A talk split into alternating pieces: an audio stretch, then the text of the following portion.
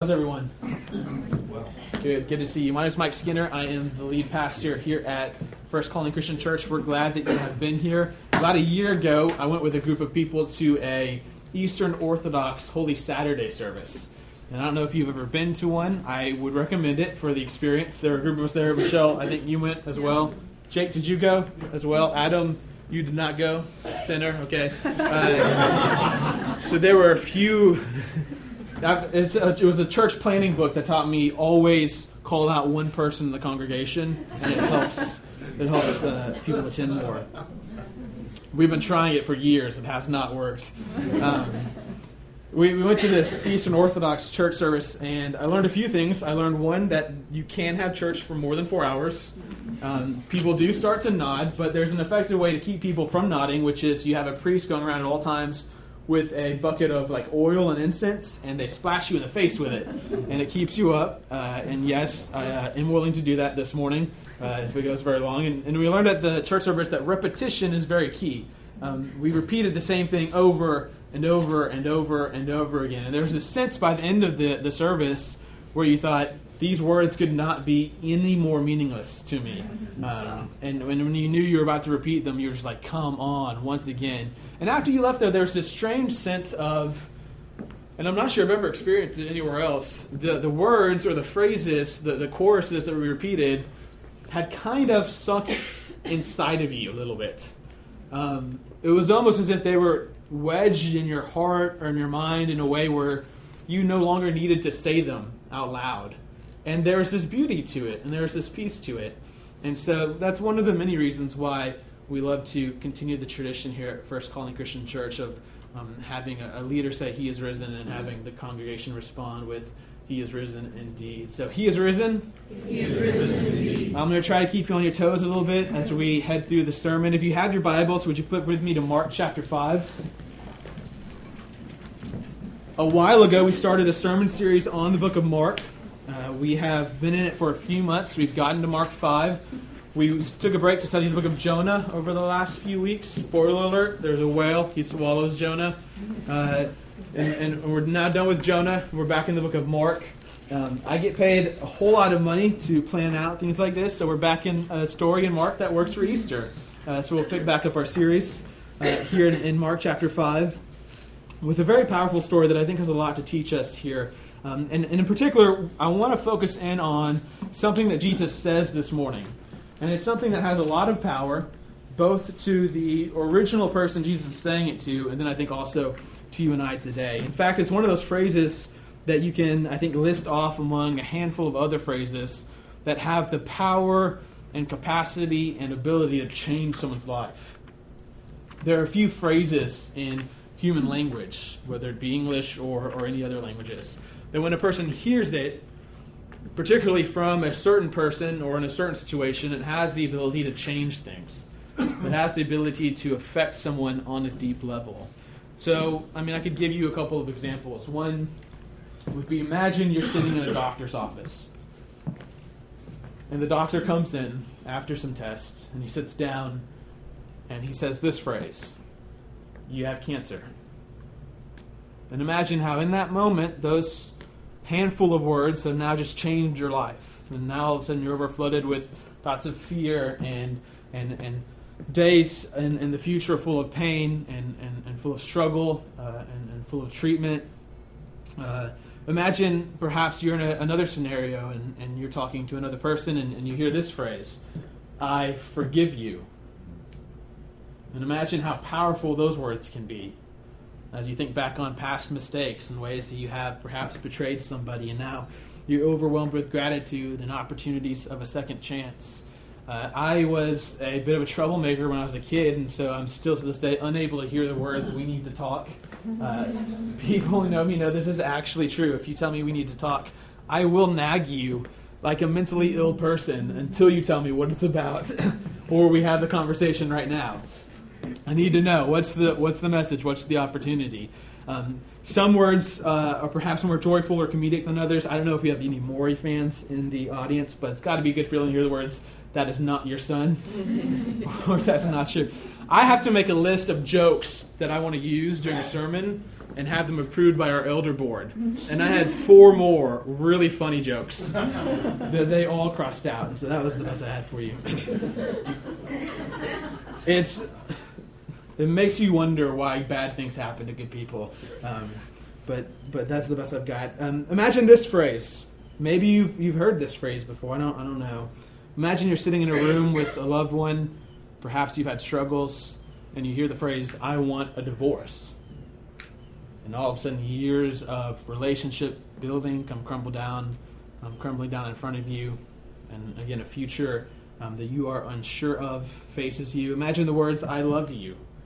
Powerful words, a phrase that can change someone's life, overwhelm you with joy and gratitude. This morning, we're going to hear a phrase, just two words in the original language from Jesus, which I think have the ability to change and affect one's life, including our own, in a way perhaps even greater than, than some of the phrases we just looked at. And so, what I want to do is read the story. Uh, we'll unpack it a little bit, um, and then we'll look at how it uh, affects and speaks to who Jesus is and how it might affect our lives here in 2015. So, Mark 5, we'll pick it up in verse 21. and when Jesus had crossed again in the boat to the other side, a great crowd gathered about him, and he was beside the sea. Then came one of the rulers of the synagogue, Jairus by name, and seeing him, he fell at his feet and implored him earnestly, saying, My little daughter is at the point of death. Come and lay hands on her, so that she may be made well and live. And he went with him. And a great crowd followed him and thronged about him. And there was a woman who had a discharge of blood for twelve years, and who had suffered much under many physicians, and had spent all that she had, and was no better, but rather grew worse. She had heard the reports about Jesus, and came up behind him in the crowd, and touched his garment. For she said, If I even touch his garments, I will be made well. And immediately the flow of blood dried up, and she felt in her body that she was healed of her disease.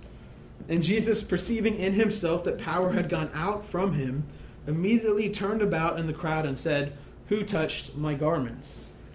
And his disciples said to him, You see the crowd pressing around you, and yet you say, Who touched me? And he looked around to see who had done it. But the woman, knowing what had happened to her, came in fear and trembling, and fell down before him and told him the whole truth. And he said to her, Daughter, your faith has made you well. Go in peace and be healed of your disease.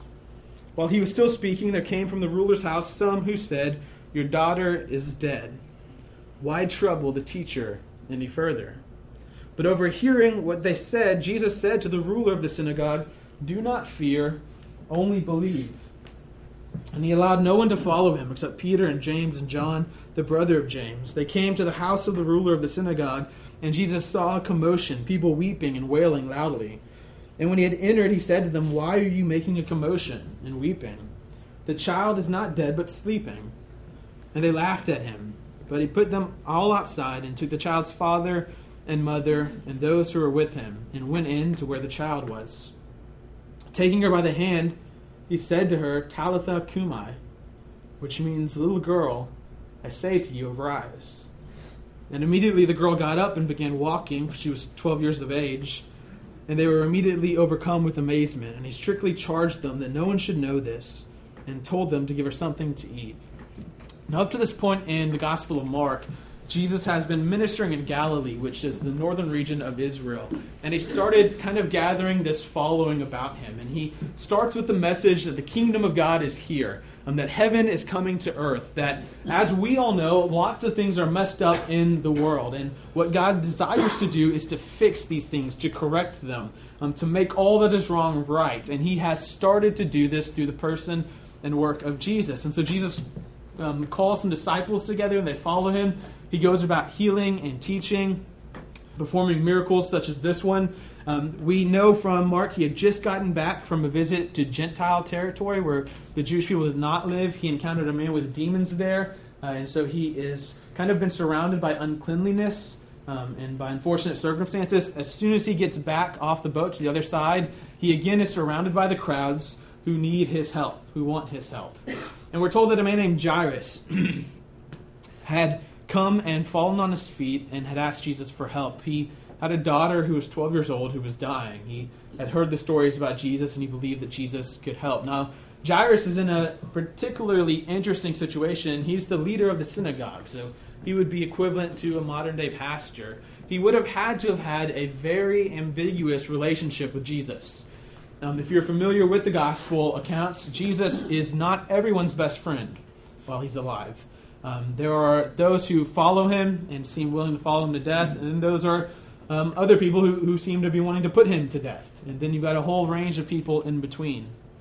As the synagogue leader, Jairus probably has been very publicly distant about Jesus, about his opinions about him. Surely, though, he's heard the stories and talked to people um, who have told him stories about Jesus. He finally reaches, though, his point of desperation.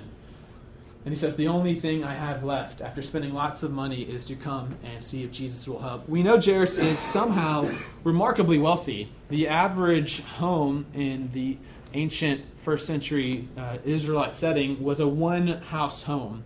Um, Jairus' daughter has a house to her own, uh, which would have been uncommon for a synagogue ruler uh, in, in, their financial situation. So we're not sure if Jairus has money coming out the side or, or what exactly is going on, but he's fairly wealthy. We can assume he spent a lot of money on physicians, much like the woman who had been bleeding for 12 years. And he comes and he asks Jesus to heal his daughter. Jesus, as we've seen throughout the Gospels, and as you will see throughout the Gospels, you could go home tonight and read it, responds with compassion and with a yes. Jesus never turns away one who comes to him for healing, for comfort, and for help.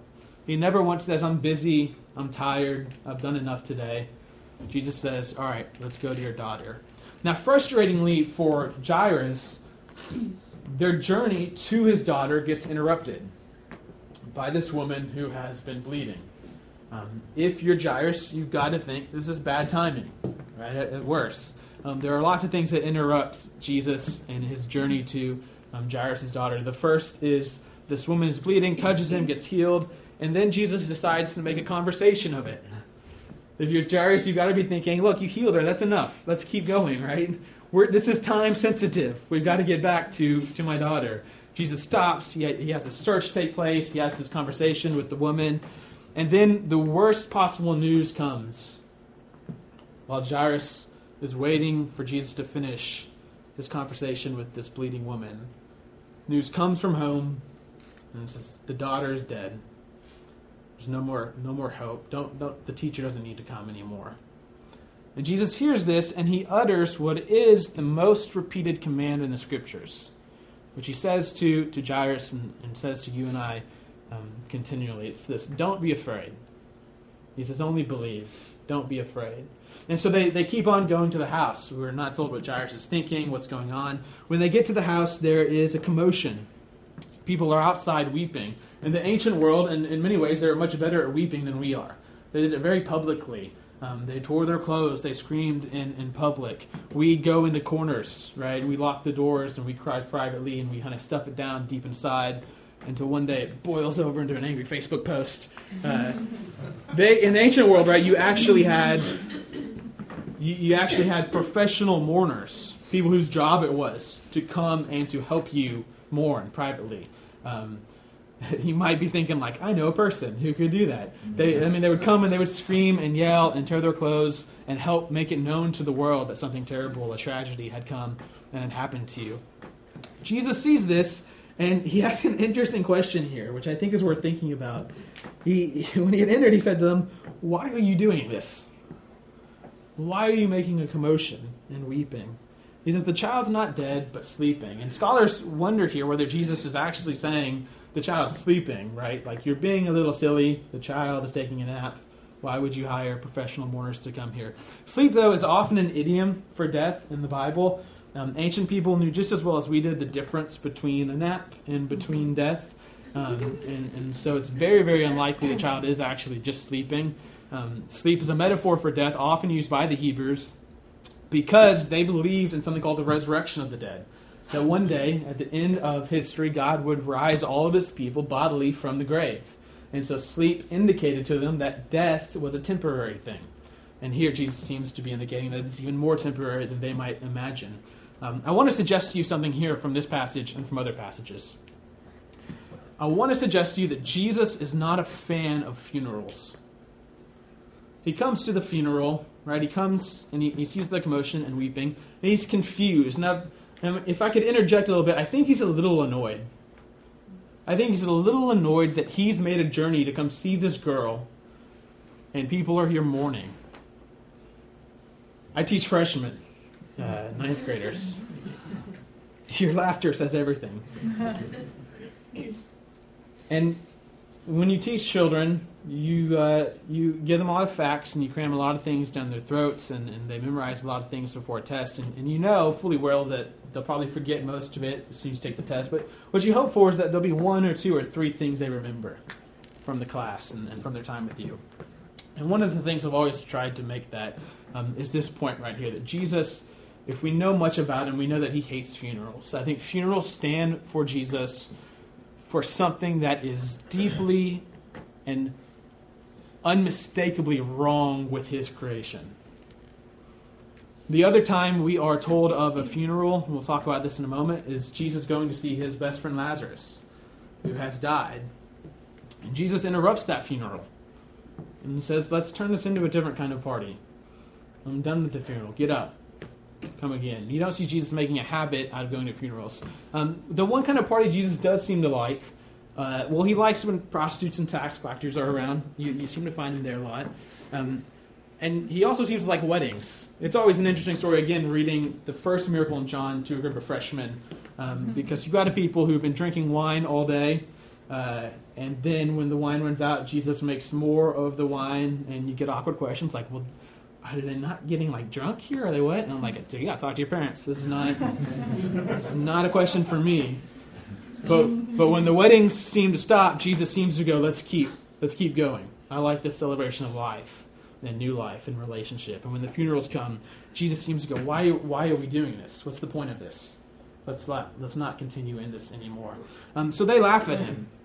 They think Jesus is being silly here um, by saying she's not dead uh, and she's sleeping. Perhaps because they're laughing, he says, "Get out, everybody out."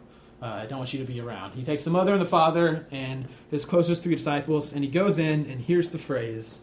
Here's the phrase that changes everything Talitha Cumi. Talitha Cumi. What's interesting is this is given to us in Aramaic. Aramaic is the language that Jesus spoke historically. Uh, most of the New Testament is written in Koine Greek, uh, which was the language of the people. Most of the Old Testament is written in Hebrew. Most of the time, when Jesus speaks to us in the scriptures, it's translated for us into Koine Greek, which is, of course, translated into other languages for you and I to read it. Very few times does the Aramaic stay uh, and come through to us so that we hear the actual sounds and syllables that Jesus uttered. One noteworthy uh, occurrence of this is on the cross, when Jesus says, My God, my God, why have you forsaken me? That's kept in the Aramaic. Eloi, Eloi, lama sabachthani. Why have you forsaken me? Here, though, we get the actual sounds that Jesus says as he sits near this girl. Say it with me Talitha. Cumi. Now, Talitha is not a name. We, we, probably shouldn't guess that this is the name of the little girl. Um, Talitha is a name of endearment. It would be similar to what a father might say to a little girl telling a bedtime story. You might translate it honey, daughter, sweetheart, sweetie. She sits down, takes her hand, and says, Little girl, arise, Cumi, get up. And immediately she gets up and starts walking. I love that he gets her some food. He's probably like, You're pretty hungry. Let's get some food here. Jesus, nothing if, if not practical. And you have here an important and inspiring story. Um, Jesus, with this one little phrase, changes this girl's life, changes the life of her family. But if we stop there, I think if, if we just focus on what Jesus says to this girl and how it affects her in her life, I think we miss the bigger point of the Gospels and of this particular story. Um, we could ask the question like this that, that might lead us deeper um, in the correct direction. We could ask this question Why doesn't Jesus resurrect more people in the Gospels? If you think about it, he resurrects a very small amount of people. In fact, I, I've, I've read the Gospels a few times, three times in total. Um, there's a widow's son in the city of Nain that he resurrects. He resurrects his um, friend Lazarus in John 11, uh, and then he resurrects the synagogue ruler's daughter here in Mark, also recorded in Matthew and Luke. Interesting enough, two of those times Jesus delays his arrival. With Lazarus, he gets there late, and they blame it on him and say, if you would have gotten here earlier, she'd still be alive. Same here with this story. He gets late to the party, um, and they die. Um, we could even raise the question a little bit higher. Why doesn't Jesus heal more people? He heals a lot of people in the Gospels, much more than, than resurrects. But surely there are a lot more people who, who could have been healed. Um, surely there are a lot more people who, who could have been transformed, paralyzed people who could have walked, deaf people who could have heard, mute people who could have talked. I think this question brings us to the point of the Gospels, to the point of what Jesus is doing, is trying to do, and is continuing to try to do um, today. Jesus does not go around trying to raise as many people as possible from the dead because that wasn't his point. Jesus is not a one man ambulance. He's not a one man liberation machine. He's not a one man medical center. What Jesus is doing throughout the Gospels is he's announcing a work that God is beginning. And he says repeatedly that when he enacts something of the kingdom, when he heals, or when he preaches, or when he brings someone back to life, it's a signpost to the larger work of what God is doing. And when, when, when you have a signpost, you've got to make sure that you follow it to the reality. You've got to make sure that you follow it to what it's actually pointing to. What Jesus is doing when he confronts evil like death, or like sickness, or like paralysis, or like social exclusion with people whose sins have not been forgiven, is he is showing us what his ministry is about. It's bringing life, it's bringing light, joy, peace, and liberation. Jesus is attacking the system behind the evil not just the symptoms. Does that make sense? Jesus could have spent his whole life attacking the symptoms and trying to heal as many people as possible in whatever sort of earthly time frame he had. Instead, Jesus was single handedly committed to bringing down the entire regime behind what was responsible for evil in his world. It'd be like someone who wants to eradicate homelessness. They could spend their entire life giving money to people who are homeless, helping them find jobs, helping them get back on their feet, things of that nature. After 33, 50, 70 years, they would have affected a lot of people's lives. They would have done a lot of good, but there'd probably still be homelessness on a large scale, on a systematic scale. The, the bigger problems that created homelessness would probably still exist and would probably still perpetuate homelessness. Or someone could do, do, do this. They, they could actually go and try to attack the powers that create homelessness. Could go after the systemic injustices that perpetuate the cycle of homelessness. And that perhaps would be more effective. Actions like this are signposts. They're just that. They're signs of the ultimate reality. Jesus here comes in direct counter with death, not because he's seeking to get rid of every symptom of death that exists, but because one day he himself will meet death and will defeat it permanently for good. When you hear the phrase Talitha Cumi, it should have meaning not only for this little girl, it should also direct you to Jesus' own encounter with death. There are two echoes I think we need to keep in mind when we hear this phrase, Talitha Cumi. The first is Jesus' own resurrection. The words used here in 541 Cumi, little girl, I say to you, arise. These are the same exact words used to describe Jesus' resurrection by the early Christians. Um, Jesus, it seems, in this encounter is giving us somewhat of a movie trailer of what's going to ultimately happen to him on what we celebrate on Easter Sunday when we say, He is risen. He is risen. It's interesting to note in the scriptures, this might be conjecture on my part, we, we don't get this explicitly. Um, we do get to, to know, though, um, the scriptures never say Jesus raised himself. The language is always passive. The Father raises Jesus. Um, so we're not told that Jesus came to the Father, or, or, the Father came to Jesus and said something cute to him, right? It's like, Jesus, rise. Um, but I think there is this sense here, again, of a, a, power coming and saying, come back, rise. I'm overturning the sentence of death that's been played on you. What we celebrate on Easter is not a few incidents of death defying miracles we celebrate that death itself has been defeated. This indeed is the difference between Jesus' resurrection and this little girl's resurrection. Um, we might more properly call what happened to this little girl in the other two accounts that we mentioned in the Gospels resuscitation. Um, there's a reason there's not a church built for the little girl um, of Jairus' daughter. I've never heard the phrase, Jairus' daughter is risen. And everyone go, she is risen indeed. She died again. Hopefully she had a good life. She lived long. Hopefully she enjoyed the years that she got back. Um, but she was still inside the system of death when she came back. She was resurrected. Here's what Christians claim about Jesus, and, and you can take it at face value, you can leave it, um, but all I can do is proclaim it to you. Christians say Jesus has come through the other side of death. He hasn't just experienced it, he's defeated it. Which is why we say he's alive right now, unable to be touched by death.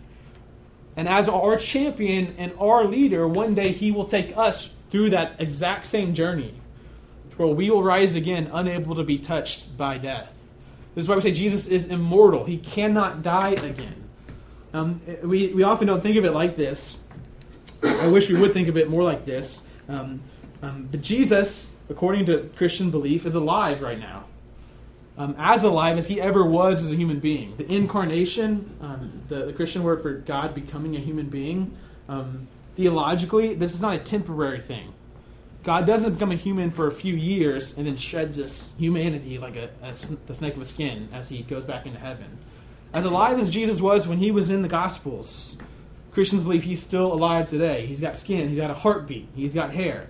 The, the whole point of the resurrection is they tried to take him out and in trying to take him out, he paradoxically took on everything they had to offer, exhausted its power, and began a new creation, a world where he would once take his people to live in eternity. Romans 1 says Jesus was declared in power to be the Son of God, according to the Spirit of holiness by his resurrection from the dead. Later in Mark 16, um, the angels are talking to the woman looking for Jesus. They say, Don't be alarmed. You seek Jesus of Nazareth, who was crucified. He has risen. He's not here. See the place where they laid him. But go tell the disciples and Peter that he is going before you to Galilee. Jesus is alive. This is why church service is not a memorial service. So often I think we mess this up. Jesus is not Martin Luther King Jr. He's not a brave guy who died and inspired us. He's alive. He's moving today. He's doing things today. His mission continues on, the same mission that he started in the Gospels. The kingdom movement's not over, and both he and we still have work to do. When we hear Talitha Cumi, we should hear echoes of Jesus' own resurrection. The second thing, we should hear echoes of our own future resurrection.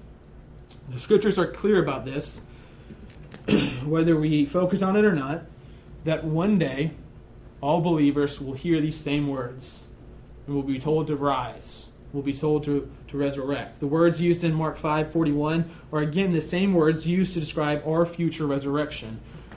the girl here and Jesus and his resurrection are giving us a coming attraction of what is to come for us. And I, I think tragically the church has so missed the mark when it comes to thinking about this. If you've been at FCQ for a while, you know this is this is my pet issue. If I were to die today, I'd be happy if I went down with people remembering me talking about this. We have reduced the afterlife to the common denominator of heaven, some spiritual existence, instead of the holistic hope found in the scriptures of a full bodily resurrection on a new heaven and on a new earth. 1 Corinthians 15 20 says, But in fact, Christ has been raised from the dead, the first fruits, or prototype, or example, coming attraction of those who have fallen asleep. For as by a man came death, by a man has also come the resurrection of the dead. For as in Adam all die, so also in Christ we shall all be made alive. When you read the book of Revelation, which tells us about the events that will happen when Jesus returns, we're told that everybody, believer or unbeliever, will one day, upon Jesus' second coming, be resurrected. Will come out of the ground, as weird and zombie like as that sounds. And will all, one by one, stand in front of the risen Christ and be judged what we've done or not done, what we've believed and not believed. This is the future that awaits us. Talitha, Cumi, rise up. When we hear those words, we should anticipate the words that we should one day live. And again, I'm, I'm, I'm very confident in this. This is not just a matter of weird theology. I don't think it's important to, to get this right just so you can beat other people over the head and say, You believe in heaven? Ha ha ha, let's talk about the resurrection. Uh, I, I think it actually has a practical, important effect on how we live our lives.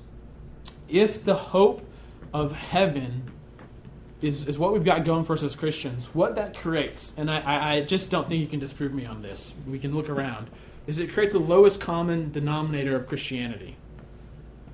Um, because everyone is aware that there are good things on this earth. There's a lot. This is a secret. Act like you don't agree with me. There's a lot of fun stuff here. Have you ever been on a jet ski? so what happens is we, I think, rightly go, I don't want to miss out on some of that. And so I'm going to do whatever I need to do, lowest common denominator, to check off with the boxes I need to, to make sure I'll get into heaven, because I, I, definitely don't go to hell. And then I'll get as many vacation homes as I can. and I'll, I'll spend as much money on myself as I, as I can justify. And I'll spend as much time on myself as I can. People who believe in the resurrection, though, are able to have a different attitude. They can say, I'm not afraid of death, and I'm not afraid of missing out on anything um, I'll spend my life on mission here. And if it sacrifices my life, so be it. If it sacrifices my time, so be it. In fact, I happen to believe I'll have eternity to do all of the fun stuff there is to do on earth. I think it couldn't make a more practical decision in our life. I have a theory um, true discipleship is not even possible without the hope for the resurrection of the dead. The moment you bring in some disembodied heaven into the, the factor for what's going to happen to you after you die, you have cut out the legs from being able to be obedient in this life.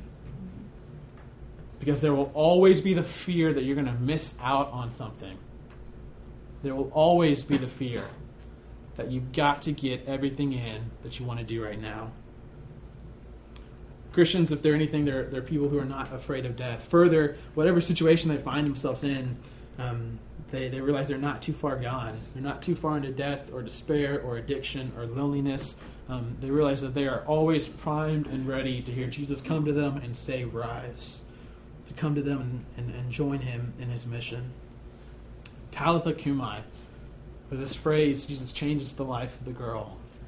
With this phrase, we're reminded of the reason we celebrate today that, that Christ has met and defeated death and is alive today. We're reminded of the future that awaits for us when one day we will rise and enjoy eternity with Him. My prayer this morning is that you would have a heart and a mind and a soul that, that is able to hear Christ say to you, Rise. We're told in Revelation we get a name by Jesus that only we know and He knows. I wonder if that's what will precede this, this verb cumi. If he'll come with the name that, that only he and you are aware of and say that to you and then say, Rise. It's time to get up.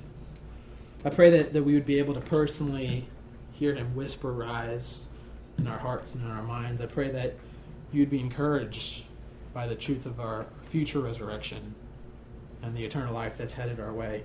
For those of us with doubts, myself included, for those of us who struggle with Jesus' timing, look, Jairus had to, to, to have been struggling with Jesus' timing here. Why'd you stop and talk to that woman? Lazarus' friends had to have been struggling with that timing. Um, I, it's hard for me to imagine you being a Christian for a long time without going, why have you not come back yet and changed things? Why is there 2,000 years of war and suffering and struggle and sickness? What's going on? What's the timing here? Um, for those of us who struggle with that, I pray that um, we would be able to learn the hard but well fought lesson that Jesus' timing is always perfect and that it, that it always results in more than we could have asked for. Um, you don't have a bigger imagination than Jesus does. And Jesus' imagination results in something better than you could have ever come up with. I pray that you'd find the courage and patience to believe against all odds that Jesus has risen and will rise with you on one day. I pray that Jesus' own historical resurrection would be the bedrock of your faith. There's lots of things that trip us up in this world. There's lots of questions about the Bible and about faith that even I don't have answers for. But I've never been able to shake the conviction that Jesus, the human being, is alive. And there's not much I can do about it, whether I like it or not. I might have questions, I might have doubts. But he's alive. And he comes to me and he says, Let's go. Rise. I pray that that would be your foundation. I pray finally that this morning we would hear with hearts open and respond with enthusiasm and joy as we repeat our confession He is risen. He is risen indeed. Let's pray together.